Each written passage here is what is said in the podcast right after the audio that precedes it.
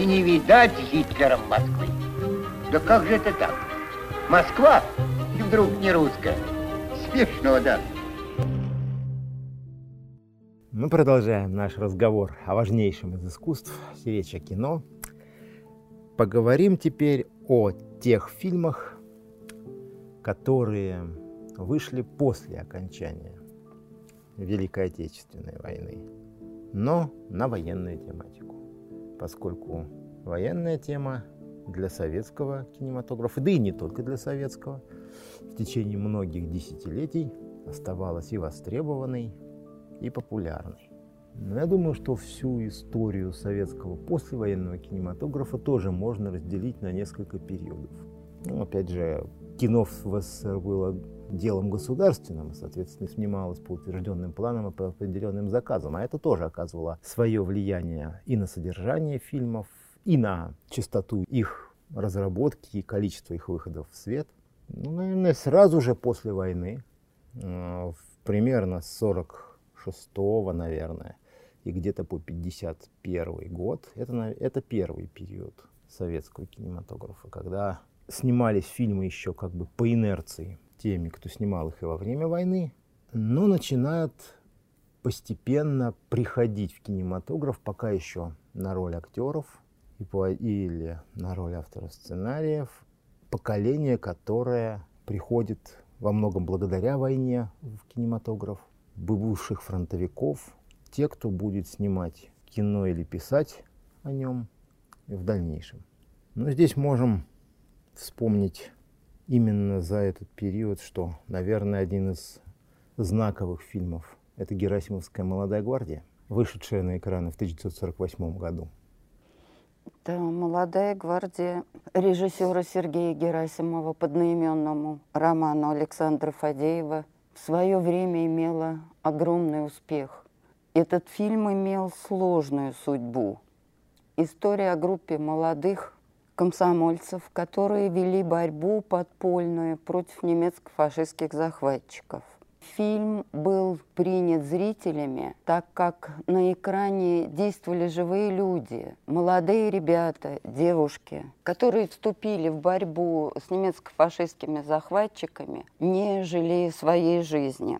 Роман Фадеева в первой его редакции вообще вышел еще в период войны. Он вышел в 1944 году. Фадеев работал в Краснодоне и по горячим следам, когда, грубо говоря, еще толком было непонятно, где кто находится. Не вернулись в родные места те, кто выжил. Многие э, находились, кто-то здесь в действующей армии, кто-то в эвакуации, кто-то в других местах. Поэтому он, он сделал все, что мог.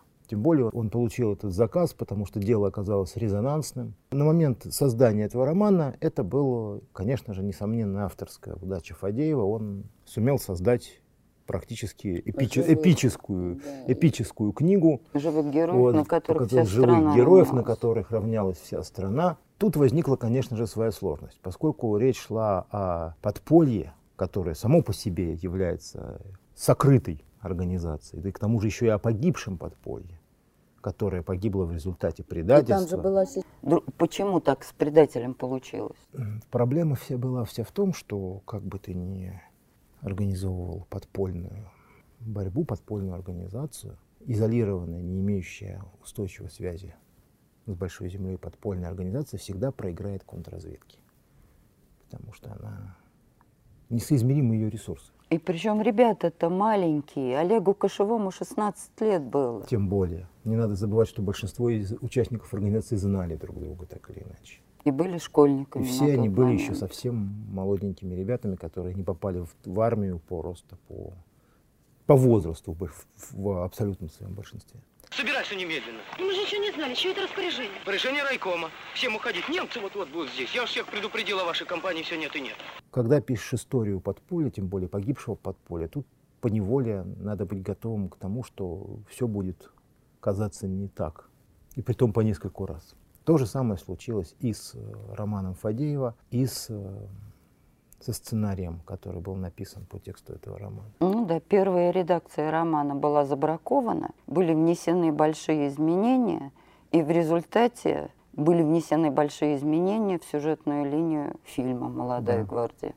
Целые роли пришлось менять скажем так, или вообще вымарывать? А незавидная доля досталась Евгению Моргунову, который сыграл роль предателя.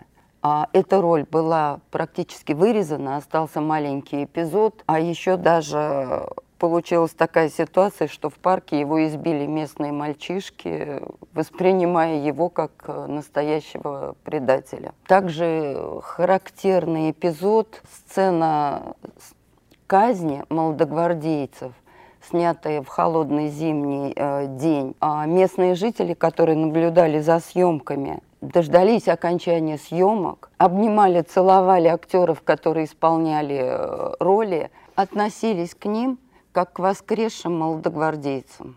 Если мы посмотрим еще об этом фильме, помимо, собственно говоря, тяжелой истории рождения, он замечательный тем, что Герасимов просто и не мудрствуя лукаво взял и снял в нем почти всех своих студентов, которых он в это время преподавал. И в результате фильм стал дебютом, и при том отличным, прекрасным дебютом, прекрасной стартовой площадкой сразу для нескольких крупных артистов российского, советского и даже российского кинематографа. Ну, давайте вспомним, что, какую роль он сыграл, например, в жизни той же Инны Макаровой. Молоденькая девчушка, которая с 44 года в составе самодеятельной театральной студии разъезжала по госпиталям, по предприятиям, давала концерты, которая поступила, наконец, на, к Герасимову в его группу, в итоге училась и сразу получила одну из ведущих ролей в фильме. Притом ролей, которая делала этот фильм. Роль Любови Шевцовой, это, согласитесь, это очень серьезно для такого юного артиста. Но интересно, как она подошла к этому поручению, как она подошла к этой роли. Ведь она фактически вжилась в этот образ до такой степени, что, что уж там говорить, родители-то подлинно Любови Шевцовой были живы к этому моменту даже у них не нашлось слов возражения против того, как на экране была воплощена, был воплощен образ их дочери. Ну да, потом ее же отобрал лично Фадеев, который сказал такую фразу, что не зная, какой была Кармен, но Любовь Шевцова — это именно она. Имелась в виду роль Кармен, которую Макарова играла в студии. Можно сказать, что продолжение романтического, да, романтической линии, которая неожиданно возникла на съемках этого фильма, ведь этот фильм стал актерским дебютом у Сергея Бондарчука. Это было, они с Инной Макаровой познакомились на этих съемках, а впоследствии даже создали семью. Хотя, конечно, она не, не пережила испытания временем и работой, но тем не менее. Ну да, также создали советскую семью и актеры Нона Мурдякова и Вячеслав, Вячеслав Тихонов. И Вячеслав Тихонов, да первые послевоенные фильмы, они вообще оказались в этом отношении уникальны, потому что сошлись режиссеры и актеры, прошедшие школу военного кинематографа, и пришли новые талантливые кадры. Притом иногда это еще, на, может быть, не на самые важные, не на самые крупные роли, но в итоге с этих фильмов начался их путь к вершинам славы. Кстати, в этой связи фильм не про войну. Он оказался настолько тесно связан с предшествующей традицией советского военного кинематографа и настолько связан с войной по составу своих участников, я про него все-таки хотел бы напомнить.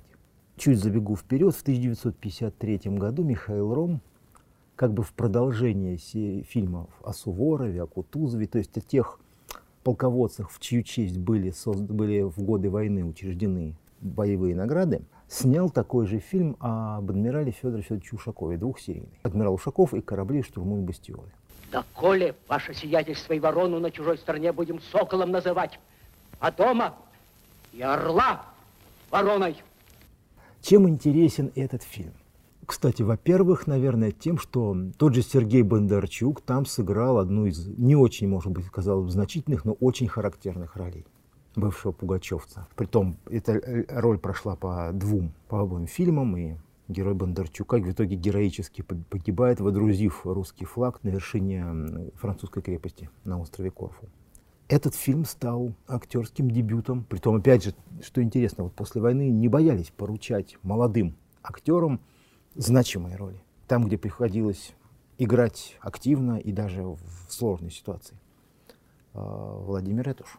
Бывший э, старший лейтенант в 1944 году комиссованный за тяжелейшего ранения и ставший, в общем, и до сих пор мало отмеченный, сразу получил роль, извините, турецкого адмирала. Притом очень красивая такая роль, очень, очень запоминающаяся. Ну, лично мне, когда я смотрел фильм еще в школьном, в раннем школьном возрасте, мне она очень запомнилась. Колоритный получился турок из Этуша. И отнюдь не, коми, не комичный. Хотя Этуша мы часто воспринимаем как актера, играющего достаточно комические роли. Ну, это было гораздо позже. Да, но а самое интересное, что здесь связь еще с войной. Консультантом этого фильма был бывший начальник морского генерального штаба Министерства СССР, адмирал флота Иван Степанович Исаков, который специально для этого фильма написал памятку «Служба на парусном корабле XVIII века». Он специально провел историческое исследование. Это было, можно сказать, единственный уникальный случай вообще в истории нашего послевоенного кинематографа, когда, извините, да, целый адмирал флота был научным консультантом этого фильма. И более того, кстати, с тем же самым Этушем Исаков вполне мог встречаться, они оба были ветеранами битвы за Кавказ. И Исаков там потерял ногу примерно в тех же местах, что и... Так вот, одноногий адмирал лично показывал своим примером, как надо лазить по вантам. Был построен специально даже макет корабля, где он обучал всех актеров, которым предстояло играть офицеров и матросов, тонкостям работы с парусами, с артиллерийскими орудиями. Так что фронтовики и молодые, молодые поколения, молодое поколение приходило в кино, старшее поколение, их старшие товарищи передавали им, можно сказать, свой опыт. Но надо сказать, что вообще советское кино вот этого времени, оно имеет определенный, все-таки заметно, заметно определенное разделение. Начиная с 46-47 годов выходит целая плеяда фильмов. Ну давайте вспомним, в 1947 году э, Борис Барнетт выпускает свой фильм «Подвиг разведчика». Не смей никогда обо мне беспокоиться. Ты видишь, я ухожу и прихожу, как любой фронтовик. Который никогда не пишет писем, не оставляет номера полевой почты и иногда даже не прощается, когда уезжает. Фильм, разошедшийся на цитаты. Ну, практически тут же, да. да. А уж, э, да, тост в исполнении главного героя за победу, за нашу победу, он вошел, можно сказать, в аналы. Притом не только советского кинематографа, но и вообще советской культуры. Тут же «Молодая гвардия» Герасимова. Фильм Александрова «Встреча на Эльбе», 1949 год. И в этом же году фильм «Звезда». По, кстати, свеженькая, буквально с пылу с жару пьесы и повести Мануила Казакевича, бывшего фронтовика. Ну, по ней тоже снимается фильм. Да, в 1947 году в журнале «Знамя» была опубликована повесть да. Иммануила Казакевича, который во время войны был был разведчиком. Раз, не просто разведчиком, а командиром. Он, нача... он, закончил, он закончил войну начальником а, разведотдела дивизии. И на основе да, личных фронтовых впечатлений он описал своих однополчан, фронтовиков. Именно поэтому такая повесть жизненная и получилась. А в 1949 году по этой повести был снят фильм «Звезда», у которого тоже была не очень простая судьба. Фильм несколько лет не мог выйти на экраны. На нашем языке это сигнал ко мне. Извините, я не знала. Не знала. Надо знать, что чирикает. Если не ошибаюсь, вас вроде Катюшей зовут? А, Катя. Вполне боевое имечко. Режиссер Александр Иванов э, оставил открытым финал, по которому непонятно, погибли главные герои или остались живы. Да, фильм обрывается на моменте, когда часть главных героев, э, разведгруппа, выходит где-то еще, на, остается где-то на пути из немецкого тыла к своим. Причем хотелось бы отметить э, великолепную актерскую игру любимцев советского экрана Николая Крючкова, Олега Жакова, Лидии Сухаревской. На состав, кстати, показывает, насколько, в общем-то, интересным получился сам фильм. Николай Крючков — это фигура первой величины, да и Жаков тоже. Ну, там все роли замечательные. А какой, какой там немецкий генерал? Глядя на эту, как будто отлитую из гранита такую фигурищу, очень легко представить, почему немцы дошли до Волги. Это вот как раз, это как раз, наверное, наилучшая иллюстрация к одному из тезисов того же самого Константина Симонова. Он, правда, написал эти строки применительно к еще боям на Холхенголе, но их можно вспомнить применительно к Великой Отечественной. Да, враг был храбр, тем выше наша слава. То есть вот эти фильмы, они еще, они еще дышат войной. И та же самая картина «Встреча на Эльбе» Александрова, например, она уже дышит холодной войной, духом холодной войны. Скажите, Никита Иванович, это правда, что вы хотите здесь организовать советскую власть? Какая чепуха. А у нас все уверены, что в ближайшее время в вашей зоне откроются эти, как их, райсоветы. Концовка фильма просто потрясающая, когда мы видим разводящиеся мосты над рекой, которая, на, которая стала как бы рекой, на которой встретились солдаты союзников. Она же стала, Эльба же стала и рекой, которая развела бывших союзников по разные стороны. Нужно нового противостояния. Но там, опять же, все показано очень, очень реалистично. И несмотря на пропагандистскую уже заостренность, наши соперники, наши противники там отнюдь не упрощены и не показаны как бы герои, подобно героям комиксов, то есть какими-то мультяшными злодеями. Это вполне сложные, серьезные образы с, со своими сильными слабыми сторонами. К партизанско-подпольной тематике в это время продолжали обращаться. После «Молодой гвардии» советский зритель увидел еще фильм о Константине Заслонове, режиссера Файнцимера. Он тоже вышел в 1949 году. И не видать Гитлером Москвы. Да как же это так? Москва и вдруг не русская. Смешно даже. Это легендарная личность. Живая, вернее, к тому же, конечно, не живая, но легенда Великой Отечественной войны. Константин Заслонов, главный инженер железнодорожной станции, в годы войны создал подпольную группу, которая очень успешно вела борьбу на немецких коммуникациях, а после разоблачения подполья он все-таки уж он сумел вырваться из ловушек, расставленных ему немецкой контрразведкой, ушел в лес, создал, воевал в партизанском отряде, погиб в бою. В это время созда продолжали создаваться фильмы, которые открывали зрителю разные стороны Великой Отечественной, разных героев, о которых, может быть, и не было возможности говорить до этого. Был, правда, еще один фильм, который, можно сказать, в наибольшей степени выразил послевоенные тенденции идеологические. Это фильм Чаурели «Падение Берлина». Там, где, можно сказать, апофеозом и кульминацией является выход Иосифа Виссарионовича Сталина ко всем бойцам, командирам, которые там как бы приветствуют его, и а, такое обращение отца народов ко всем героям поздравлениями по случаю типа победы его. Здравствуйте, товарищ Конин. Здравствуйте, товарищ Рогосовский. Примите мою благодарность за замечательно проведенную операцию по окружению Берлина. Это фильм 51 года, и вот он завершает этот период. Потом в советском кинематографе будет некоторое время перерыв. Да, в военной теме произошел довольно интересный перерыв. Военные фильмы именно на тему Великой Отечественной войны, посвященные полностью Великой Отечественной войны, начали после этого сниматься только через где-то пять лет. А почему? Зрители устали от военной тематики? Не было желающих снимать на военные темы?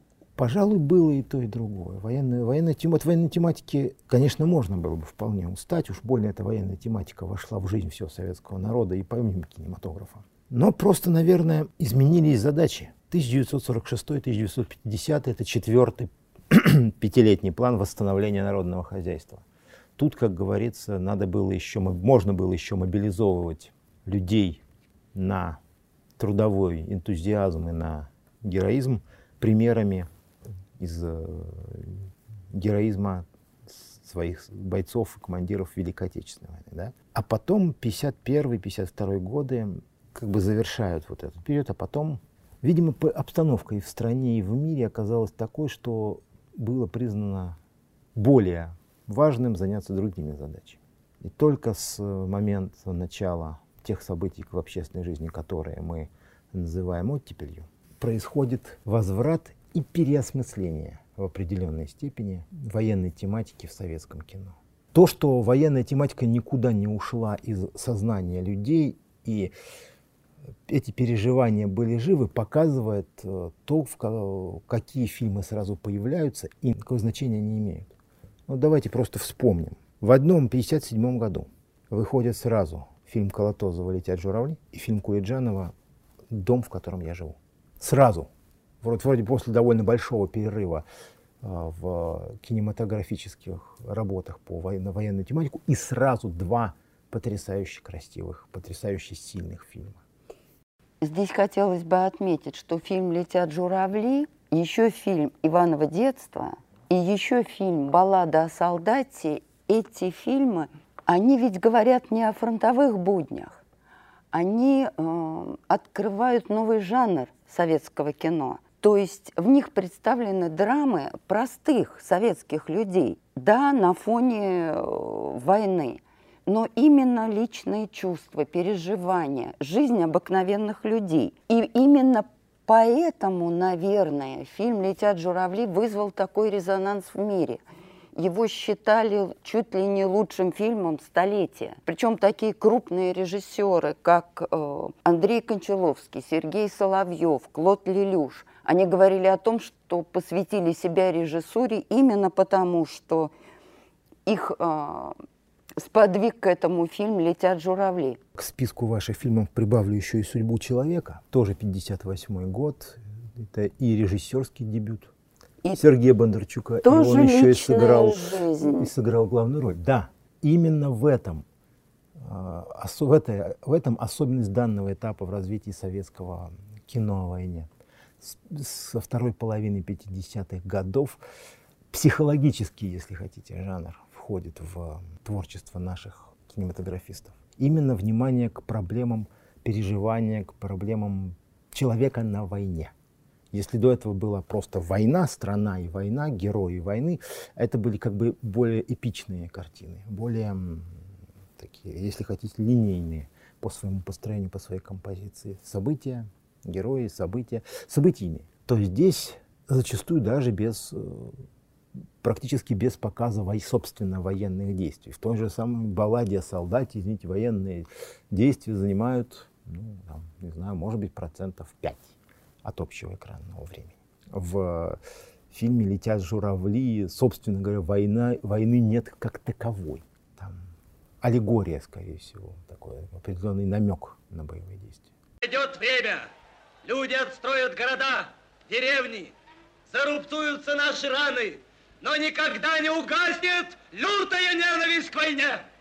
Это полностью психологические картины, которые показывают человека на войне. Кстати, мы еще не упомянули еще один фильм, кстати, который стал переходным для целого ряда наших артистов и для целого ряда определенной эпохи. В 1958 году на экран выходит фильм «Добровольцы». Одна из первых серьезных ролей еще одного и актера, и режиссера, который в будущем станет одним из символов советского кино. А вы к кому, товарищ? Мы к Тепловой. А, значит, ко мне в звено. Тогда вот что, ребята, становитесь на откатку. Технология этого дела простая. Лопаточками нагрузили, плечом подели, поехали. Роль Алексея Акиншина. Одна из самых таких, вроде, вроде бы немножко маленькая роль, и вроде бы немножко нелепая, но с другой стороны окрашенная в конце просто героическим самопожертвованием, когда человек жертвует собой ради друзей. И последние свои слова адресует друзьям, которых уже много лет не видел, которых уже больше не увидит, как бы признаваясь в любви к ним. Тоже ведь э, новая черта. Думай не просто о родине, не просто там, не только о ней, но а я, но я конкретно, во имя Родины. И самопожертвование во имя Родины, и самопожертвование во имя, если хотите, не просто какой-то абстрактной Родины, а в том числе во имя чувств, во имя памяти конкретных людей, которые дороги и близки. Это как раз очень характерная черта именно этих фильмов. Рубеж 50-х и 60-х годов, и опять же по политическим, наверное, причинам оказался более беден на военные фильмы.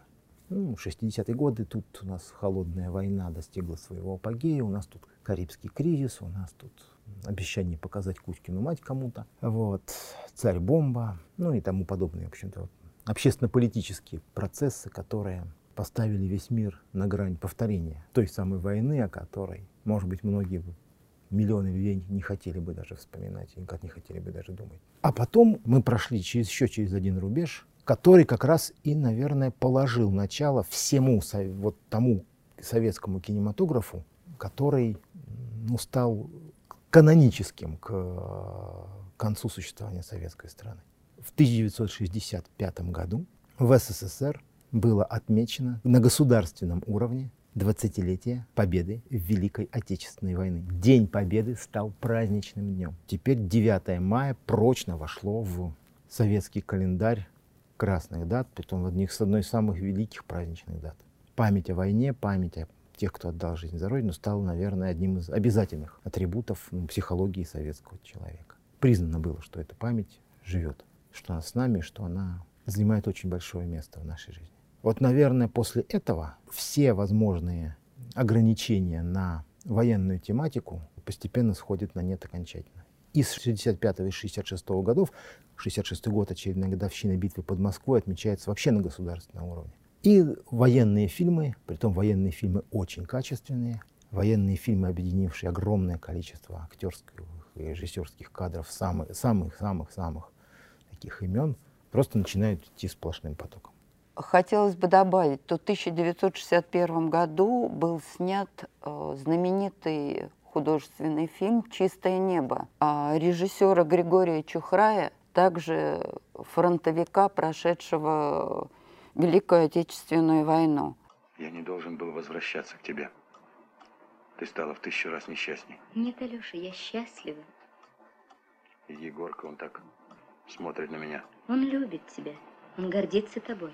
В этом фильме снялись э, любимые советские актеры Евгений Урбанский и Нина Дробышева. И не случайно этот фильм появился в 1961 году, кстати. Это тоже своего рода отклик. Отклик на 22-й съезд партии. То есть сложная судьба героя? Сложная судьба героя – это отклик на события развенчания культа личности Сталина, на такую первую волну десталинизации и показа, попытка, можно сказать, показать всю сложность жизни нашего поколения, которое испытало на себе все вот эти тяжелые последствия. Когда военные фильмы стали канонической темой для советского кинематографа, ну тут даже сложно сказать, сложно даже выделить какой-нибудь э, фильм, который можно было, было бы так ну, рассматривать как вершину, этап они все были. Они все были действительно... Этапными, все были вершинами, притом... Талантливыми художественными фильмами. Имейте в виду «Жаворонок», имейте в виду «Женя, Женечка, Катюша», «Живые и мертвые», нет? И их тоже. Но помимо них, помимо них, давайте просто вспомним. «Живые и мертвые», кстати, это 1964 год. Это вот как раз пер, один из первых фильмов этой волны, фильм режиссера Столпера, экранизация первой части знаменитой военной трилогии Константина Симонова. Здравствуйте, товарищи артиллеристы! Здравствуйте! Кто у вас за старшего? Я, старшина отдельного противотанкового дивизиона Шестаков. Являюсь в настоящее время старшим по команде. Вывел оставшуюся материальную часть из-под города Бреста.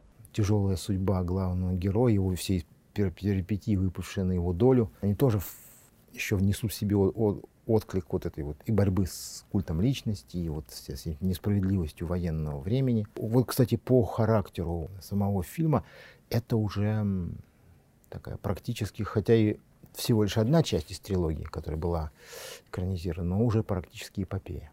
Потому что там режиссеру удалось вместить, в общем-то, не очень большой фильм, самые важные знаковые события вот, описанные Симоновым, и многие из нас даже воспринимали саму книгу потом через призму этого фильма, хотя чаще бывает наоборот. Обычно фильм, э, снимаемый, снимаемый по мотивам художественного произведения, бывает слабее, чем само произведение, ну просто потому, что в рамках эфирного, скажем так, времени, съемочного времени ты не, не сможешь разместить все повороты сюжета, осветить одновременно.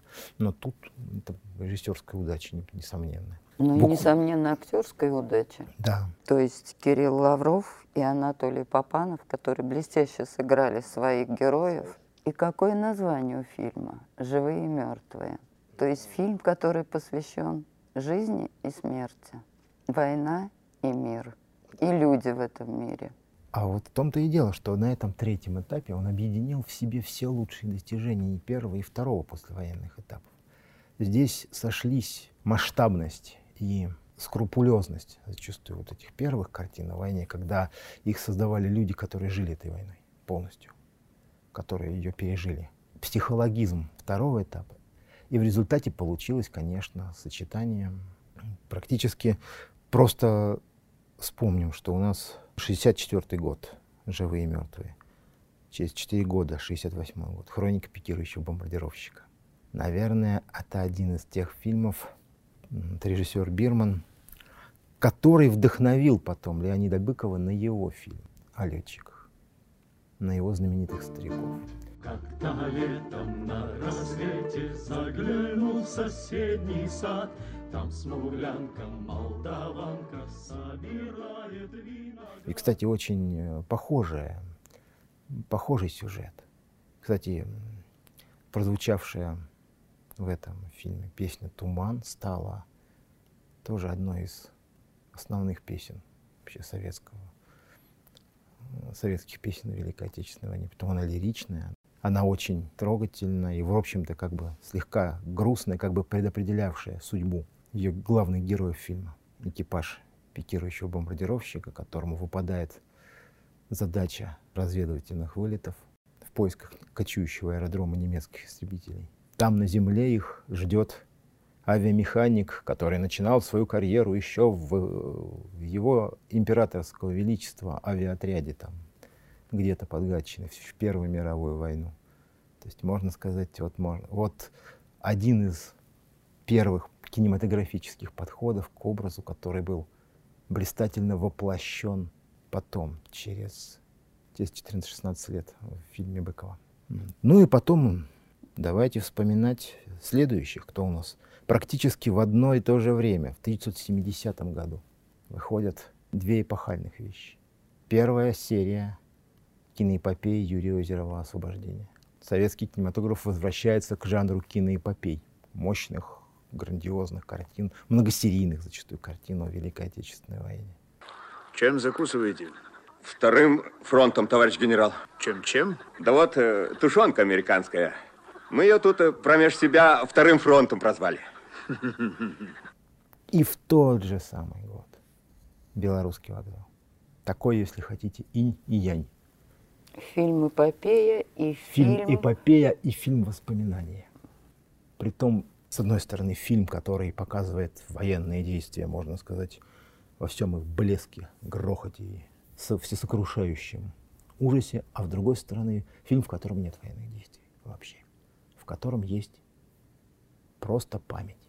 Понимаешь, я вдруг почувствовал себя, как на фронте. Все ясно. Вот враг, рядом свои, и наше дело правое. Ну? Получается, что в фильме «Освобождение» война и действуют герои да, боевых это, действий, да, это, а в белорусском, а в белорусском вокзале, вокзале нет героев. Там просто люди, принимавшие учение, участие в Великой Отечественной войне, а на самом деле такие же герои. Они тоже герои. Но не совершавшие таких героических поступков. А мы не знаем об этом.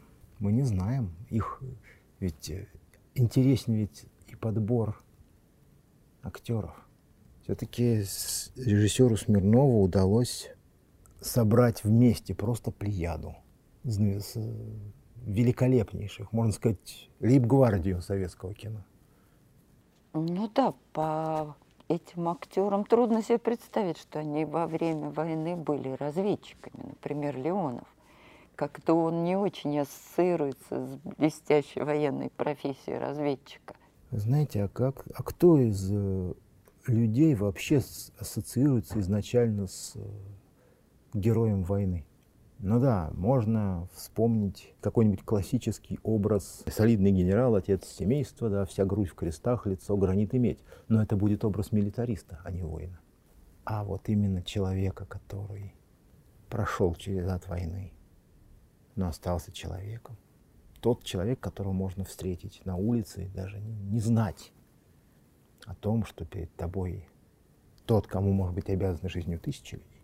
Ну, а знаете, это, наверное, высший героизм. Простые герои. Простые герои. Простая скромность. Мы уже, я уже так э, опосредованно упомянул еще одного простого героя. Ну, давайте вспомним сейчас Алексея Смирнова. Человек, Да, который как-то ассоциируется человек, который ассоциирует, ролями. который ассоциируется, да. С кем он у нас ассоциируется? Ну, С матросом Кнышем из полосатого риса.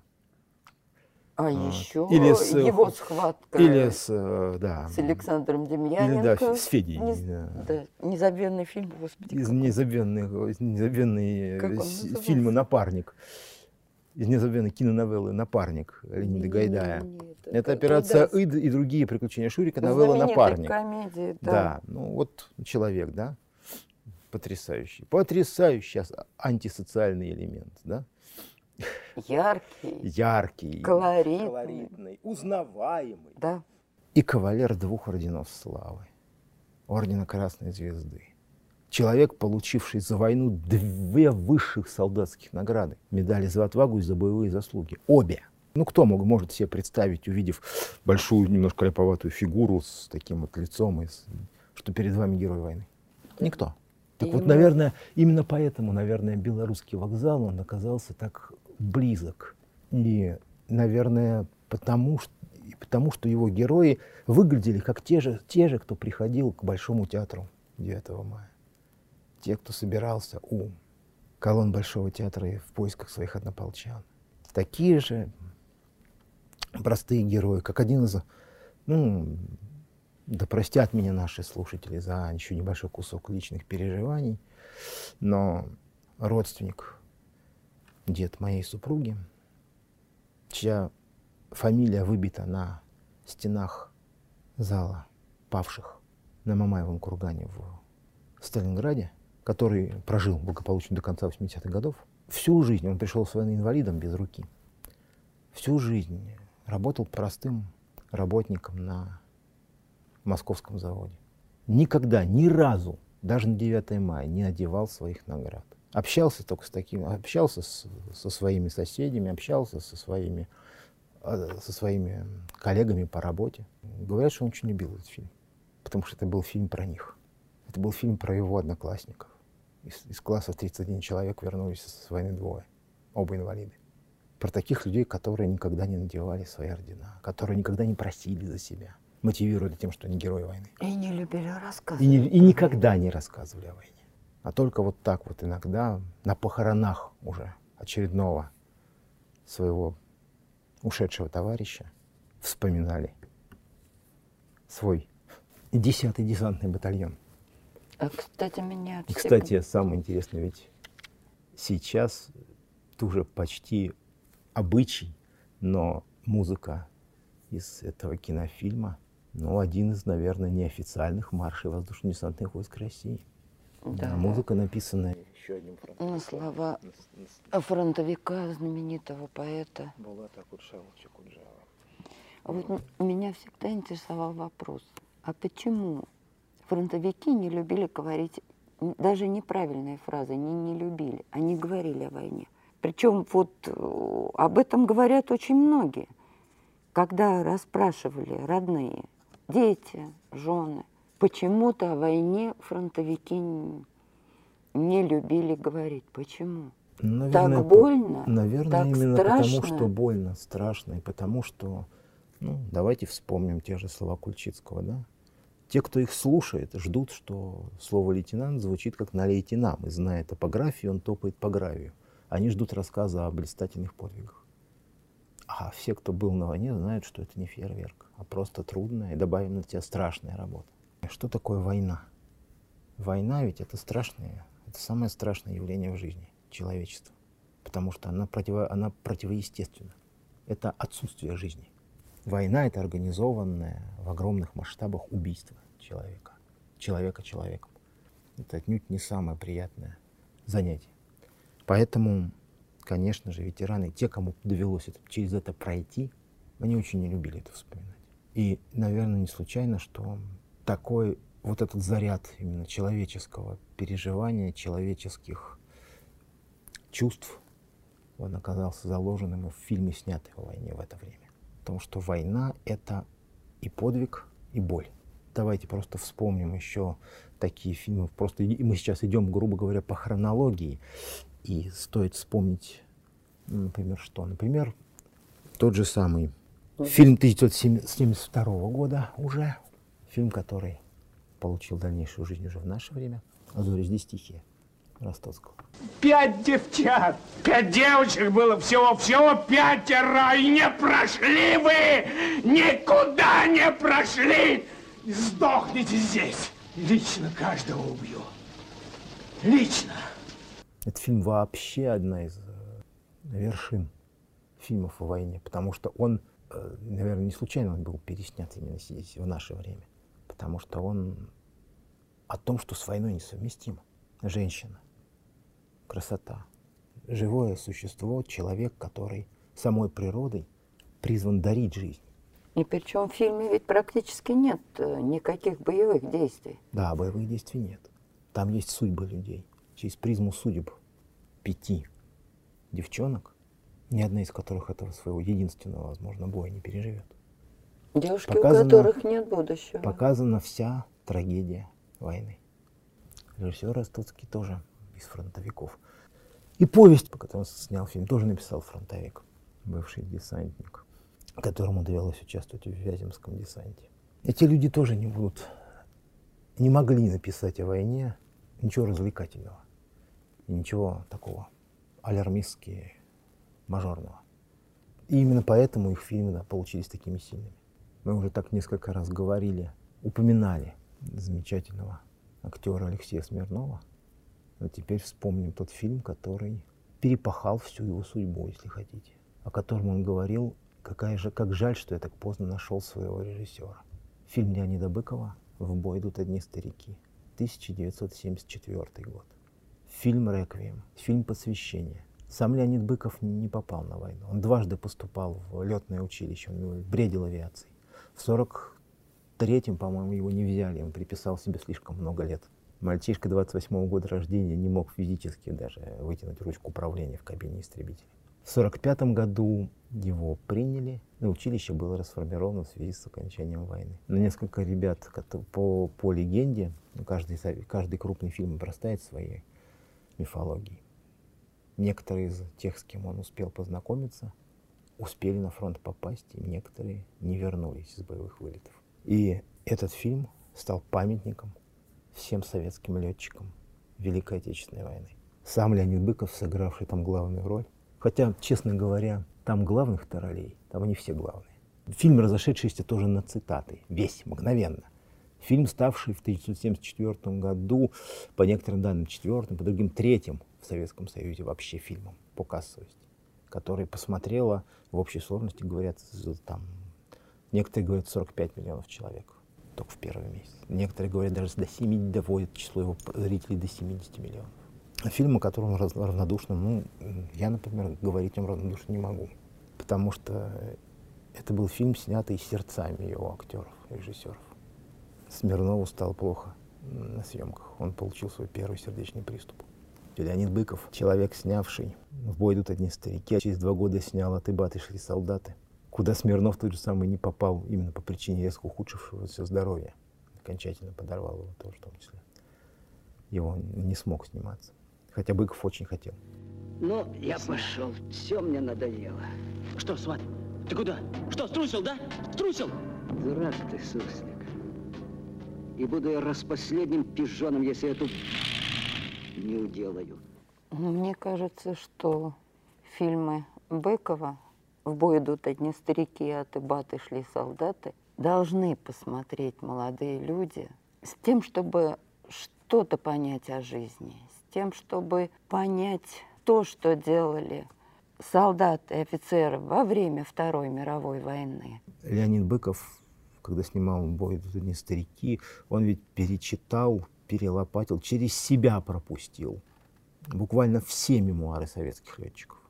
Как человек с историческим образованием могу свидетельствовать, что многие эпизоды сняты до запятой документально.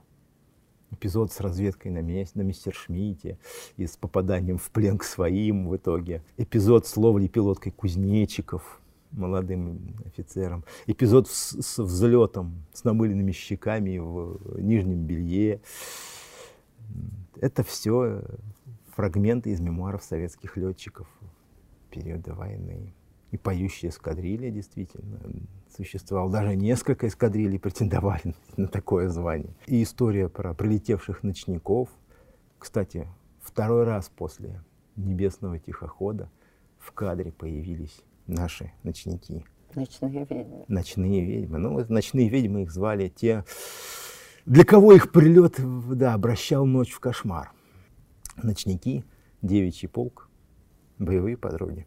И, наверное, продолжением, если сейчас мы еще говорим о таких же фильмах, надо, наверное, сказать, что любой перечень рекомендуемых к просмотру фильмов о Великой Отечественной войне без фильма Сергея Бондарчука «Они сражались за Родину» тоже будет неполон. Бесстыжие твои глаза. Куда идете? За Дон поспешайте. А воевать кто за вас будет? Может, нам старухам прикажете ружья брать, да оборонять вас от немцев? Народ-то на кого бросаете? Здесь немного другая манера съемок. Здесь другой подход. Но, во-первых, невероятный актерский состав, конечно же. И то же самое, тоже через себя, через сердце, пропущенная история. Фильм снят по незаконченному произведению Михаила Шолохова. То ведь так и не закончил, они сражались за Родину. Не смог.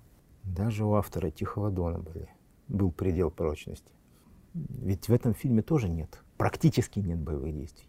Отступающие остатки разбитого полка где-то на, на самом старте Сталинградской битвы, уходящие за Дон от наступающих немецких войск. Просто вот солдаты идут по степи опаленной. Притом идут на восток, идут не, не, наступают, отступают.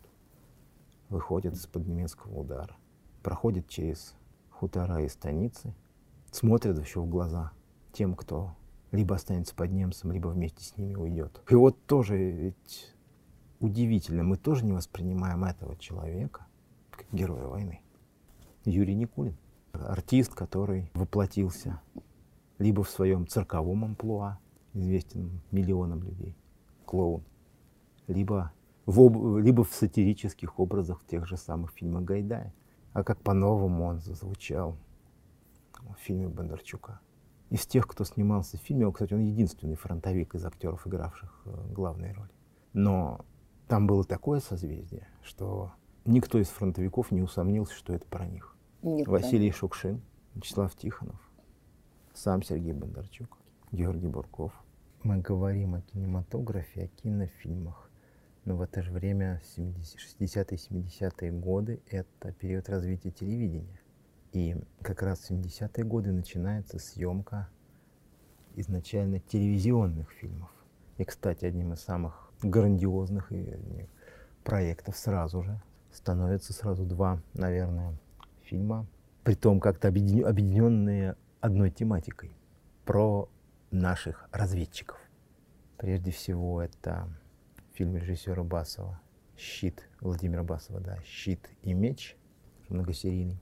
Ну и потом небезызвестные, всеми любимая, зашедшаяся на все возможные цитаты, да, и породившая, как и некоторые другие шедевры кинематографа, целую отдельную культуру анекдотов. Киноэпопея Татьяны Алиозновой по одноименному произведению Юлиана Семенова «17 мгновений весны». Штирлиц, а вас я попрошу остаться ну, я думаю, рекомендовать там, эти фильмы к просмотру смы смысла и, как говорится, лишнего повода нет. Они и так любимы всеми. И я думаю, что все наши слушатели с удовольствием, если захотят, смогут посмотреть их еще раз, чтобы насладиться игрой любимых артистов. В нашей беседе, пожалуй, стоит вспомнить еще как минимум об одном фильме. О нем вроде бы часто упоминают, он вошел в официальную, как говорится, признанную фильмографию о Великой Отечественной войне, но в то же время остается как-то в тени других картин, более ранних, имевших больше времени на раскрутку, на то, чтобы войти в общественное сознание. 1983 год, ну, уже можно сказать, на излете этой спокойной классической эпохи советских фильмов о войне. Кинорежиссер Петр Тодоровский выпускает свой военно-полевой роман. Фильм «Воспоминания», который затрагивает те стороны войны, которые до сих пор вроде бы никто их особо не забывал. И писали об этом, и говорили об этом. Но, наверное, на киноэкране это была первая попытка вспомнить вот именно о таких чувствах на войне. О военно-полевом романе, как социально-психологическом, общественном, историческом явлении. Тоже фильм размышления, фильм воспоминания, фильм, фильм человека, прошедшего войну и знающего цену военной памяти и каждой военной награде. Мы уже слушали здесь воспоминания Тодоровского о его первых минутах тишины. Ну, в нашем распоряжении есть еще одна маленькая, буквально несколько секунд, запись, в которой режиссер говорит о своих боевых наградах. Говорит, как истинный фронтовик. Давайте послушаем эту запись. А вот медали мне надо почистить, уже пора. За освобождение Варшавы и за взятие Берлина. Они самые темненькие, два. Две медаленьки, вот они. Здесь мы не упомянули, конечно, за, за скобками нашей беседы, конечно, остается еще много десятков фильмов о войне. Некоторые из них многими могут ставиться на самый высочайший пьедестал вот, в, рейтингах фильмов о войне. Баллада ну, солдате. Баллада солдате мы говорили. Но отец, отец, отец солдата. Отец солдата. Офицеры. Офицеры.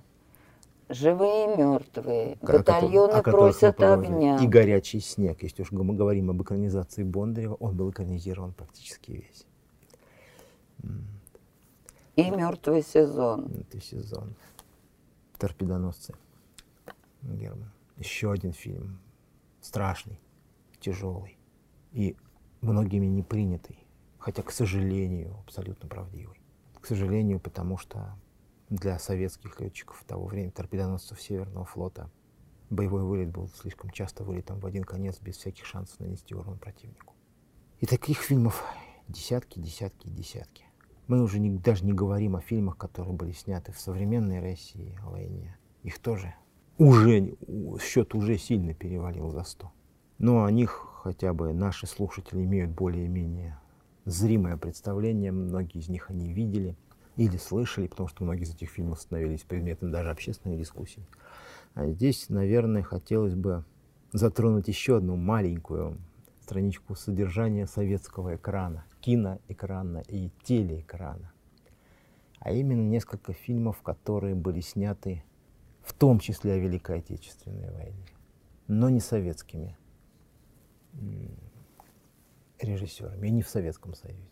Надо сказать, что как раз в конец 60-х и начало 70-х годов оказались в этом отношении очень плодотворными не только для советского экрана. И советские актеры, и советские режиссеры оказались очень востребованными на Западе, в том числе на военную тематику. И иногда это их работа порождала совершенно уникальные вещи. Советский зритель этот фильм видел. Ну, во многом благодаря тому, что в нем снялся Сергей Бондарчук. И можно сказать, это была путевка для Бондарчука в большой кинематограф. Ровно через год он получит приглашение снимать Ватерлоу. А в 1960 году на экраны вышел самый высокобюджетный фильм югославского, истории югославского кино «Битва на Неретве». Фильм о событиях национально-освободительной войны в Югославии, но э, в 1943 году, не первый фильм, кстати, о, об этих событиях, тремя годами раньше Югославы сняли свой любимый десант на Дарвар, кстати, операцию, в которой советским гражданам, советским летчикам была уготована особая, особая роль. Они спасли в итоге тогда маршала Тито от немецкого десанта. Вот, и перевезли его на, на занятый англичанами остров Вис.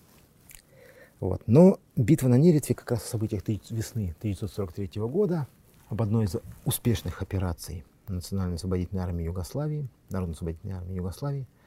Но интересен этот фильм тем, что в нем сошлись, можно сказать, в совершенно уникальном коллективе звезды мирового кино.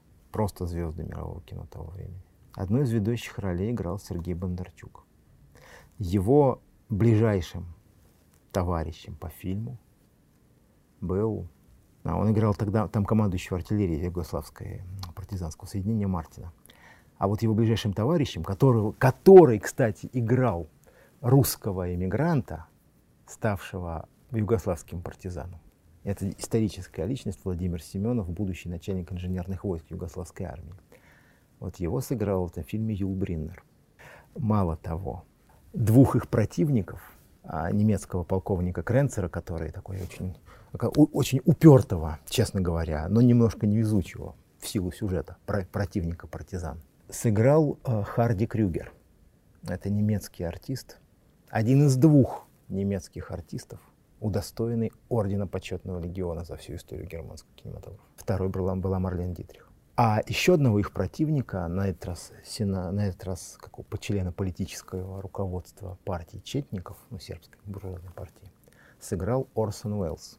Человек, которого некоторые кинокритики считают одним из величайших американских режиссеров 20 века.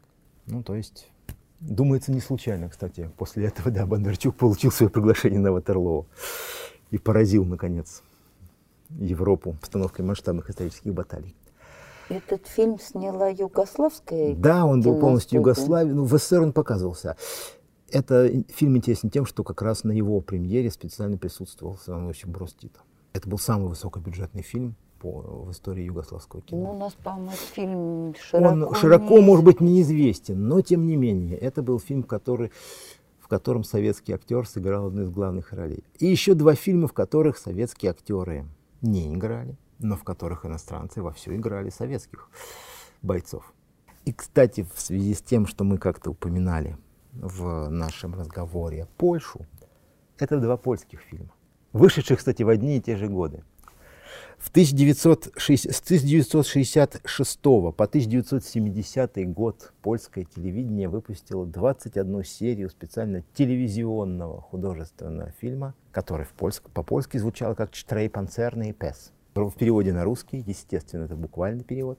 Четыре танкиста и собака? Да, или как у нас в школе, в бытность мою школьникам любили шутить, три поляка, грузина, собака. Кстати, фильм с очень непростой судьбой. Фильм, снятый по сценарию Януша Пшимановского, по его повести.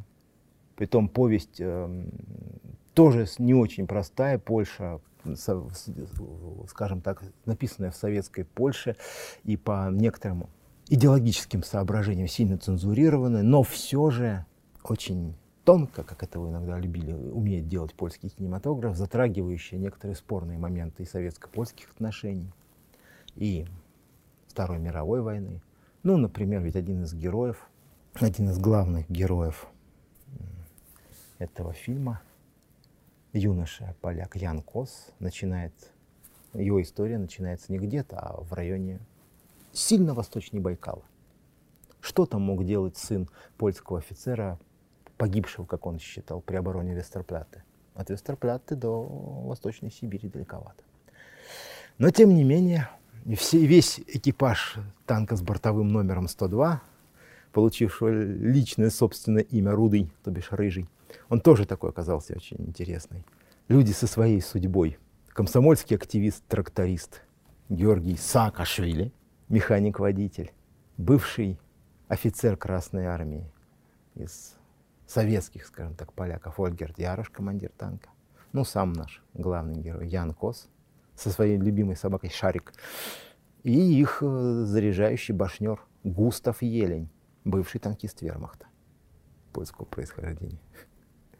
Так что, можно сказать, историческая судьба польского народа во Второй мировой войне там отразилась по полной программе. Кстати, самое интересное, что в период очередного обострения русофобии в Польше в начале 2000-х годов нашего 21 века фильм был снят со всех экранов Польши. Он был запрещен к показу официально. Я вот как раз хотела спросить, у нас фильм пользовался бешеной У нас он пользовался бешеной а популярностью. поляки как к и, нему пол- и у поляков он пользовался такой же бешеной популярностью. Хотя бы э, по той простой причине, что министр просвещения Польши, отдавший этот приказ, долго на своем месте не усидел, ушел в отставку. А танк Руды, кстати, до сих пор хранится, тот самый Т-34, который снимался в фильме, до сих пор хранится в музее войска польского, в бронетанковом музее войска польского в Познане. Это, можно сказать, боевая реликвия. И в то же самое время, в 1967 году, режиссер Януш Моргенштерн снимает, ну, можно сказать, такого аналог 17 мгновений весны только на польском. Ставка больше, чем жизнь. В главной роли выступил Станислав Микульский, сыгравший советского офицера, но, но этнического поляка Ганса Клосса, который был внедрен под чужой фамилией и под псев- оперативным псевдонимом Йод-23, это в самом начале Великой Отечественной войны, в глубокий тыл вермахта. И прошел боевой путь до самой победы. И уже в конце разо- разоблачал немецких военных преступников в лагерях военнопленных в западных зонах оккупации. То есть, притом в обе- оба этих фильма характерны тем, что там очень комплементарно и, в общем-то, в духе, в полном соответствии с духом братства по оружию Варшавского договора показаны советские солдаты и их борьба. Ну я молчу про то, что по сюжету, да, герой фильма, э, главный герой фильма э, «Четыре танкиста и собака» вообще женится на русской, на советской девушке-санитарке, да. А грузинский механик-водитель женится на польской, на польской радистке, на танковой бригады. Так что можно сказать, русские с поляком братья навек. Мы на той войне были союзниками. И для тех, кто прошел эту войну в рядах ли войска польского, в рядах ли первого чехословацкого корпуса Людвига Свободы. Кстати, в рядах ли авиаполка Нормандия Неван, о котором был, кстати, снят в Советском Союзе фильм, о тех ли, кто помогал нам, возя по морю грузы в Мурманск и Архангельск, о которых снят был фильм еще в годы войны и после войны, благодаря экрани- и роману Валентина Пикуля «Реквием каравану ПК-17» и его экранизации, уже довольно поздней, но которых мы тоже вспоминаем. Для них, для всех победа была одна. Она им была нужна одна, одна на всех. И, честно говоря, за ценой не постоял никто, вне зависимости от того, под каким, под флагом какой страны Объединенных Наций он сражался тогда против фашизма. Наверное, это то, о чем хотелось бы нам сегодня напомнить нашим слушателям именно из шедевров Художественного художественного кино. кино. Да. Но не стоит забывать, что в это же время продолжали сниматься и вышли на экран очень сильные, яркие документальные ленты. Да. Или даже документально-художественные. Первым все-таки стоит вспомнить, наверное, фильм Михаила Рома. Обыкновенный фашизм. фашизм. Он и самый ранний по выходу, по периоду выхода. Вышел в 1966 году.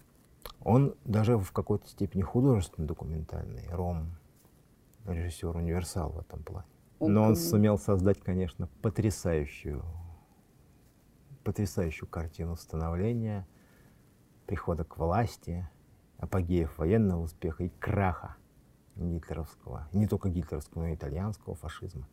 И это был такой публицистический приговор фашизму, нацизму и, всех, и всем их э, современным для на момент выхода фильма последователям, продолжателям или тем, кто пытался его реабилитировать. Главное, что он сумел показать зарождение в Италии, развитие в Испании и отношение к этому многих западноевропейских стран. То есть это не только Германия. Но мы сможем вспомнить, что в, этой, в этом фильме дважды, дважды очень со всей силой сатиры, которая так присуща Рому, ведь он, он кстати, и, а, сам выступал в качестве комментатора, он читал закадровый текст. Да, и и всю силу своего, всю силу своего таланта он употребил для уничтожения словом, оружием слова этих любителей господства одной расы над миром. И дважды в этом фильме упоминается сэр Освальд Мосли, лидер британских фашистов. Там, конечно, по идеологическим мотивам не, не, не, употреб... не вспоминали Анастасия Вансяцкого или Сергея Радзаевского, лидеров русских фашистов. Были у нас и такие. Вот. Но зато уж всем западноевропейским последователям досталось по полной программе. Тем, и тем, кому чьи жизни, чей жизненный путь был взмеш, взвешен и измерен, да, исчислен, и под, чему был подведен итог в Нюрнберге и в других местах, и тем, кто на тот момент, когда вышел фильм, еще хорохорился.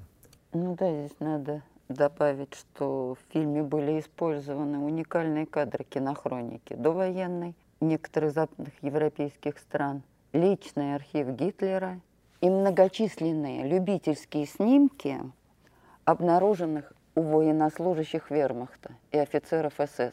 Не случайно, кстати, в том же году вышел и первый сборник документов СС в действии, в котором многие из этих э, фотографий были опубликованы, этих документов.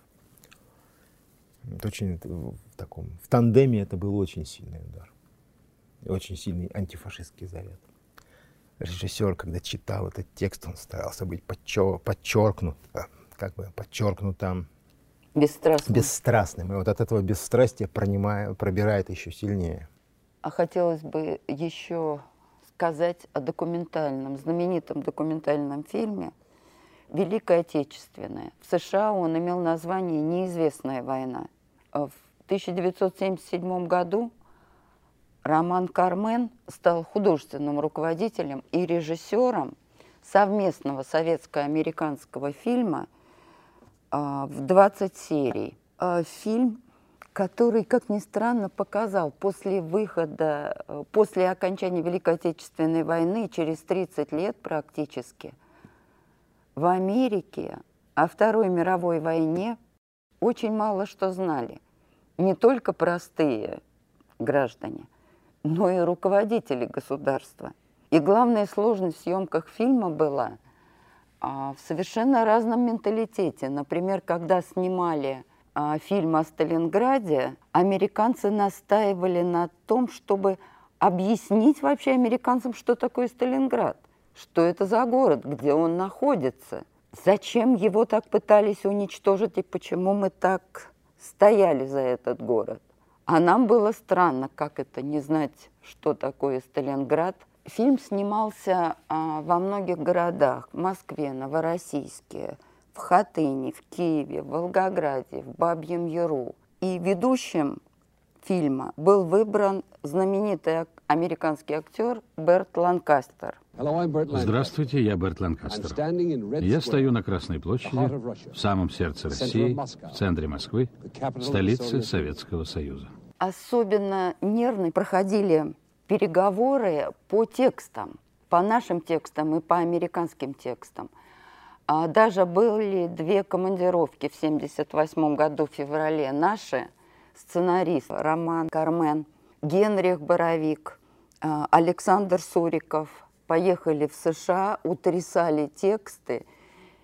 И проходило это очень сложно, но все-таки удалось записать дикторский текст э, к фильму блокада Ленинграда, что послужило основным форматом для монтажа остальных фильмов. А второй раунд переговоров состоялся в Москве. Американцы приехали в марте 1977 года. И уже после совместных переговоров было решено писать тексты совместно. И самое главное, был утрясен текст по Польше, о чем мы с вами только что говорили недавно, что вопрос с Польшей очень сложный для европейцев. Не только Были... для европейцев, для американцев тоже. Но это как раз неудивительно, если кто-нибудь из наших э, слушателей возьмет на себя труд прочитать тома официальной переписки председателя Совета министров СССР с премьер-министром Великобритании, президентом Соединенных Штатов, а также изданный в 90-е годы издательством Терра сборник секретной, документов секретной переписки между премьер-министром Великобритании и президентом США, то есть той перепиской, которую Рузвельт с Черчиллем обменивались только между собой.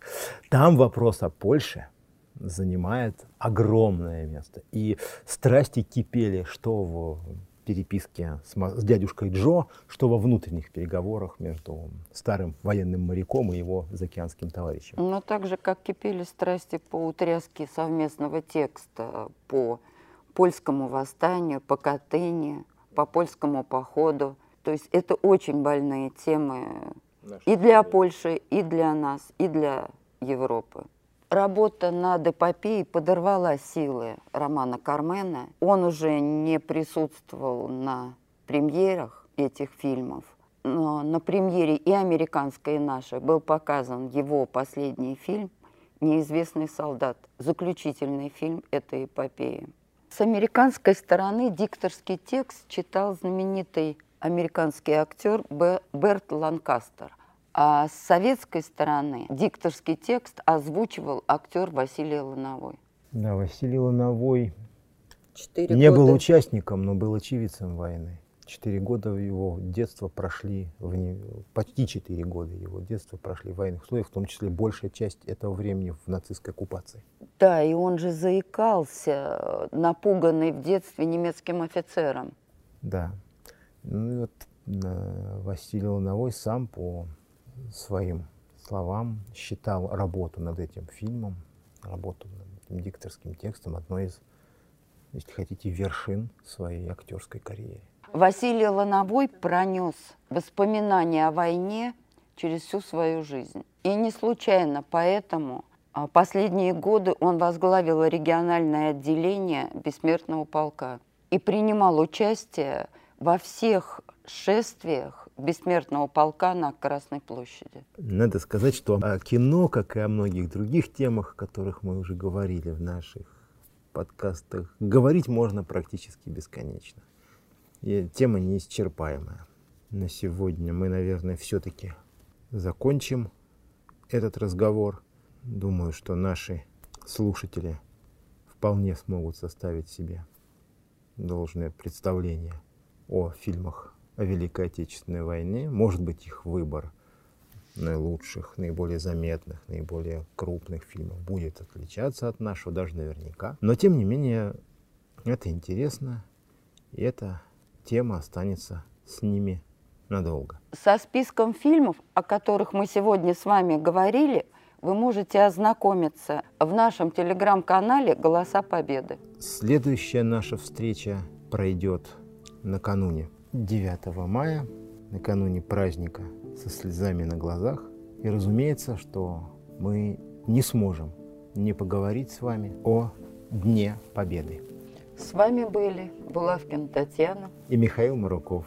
Всего вам доброго.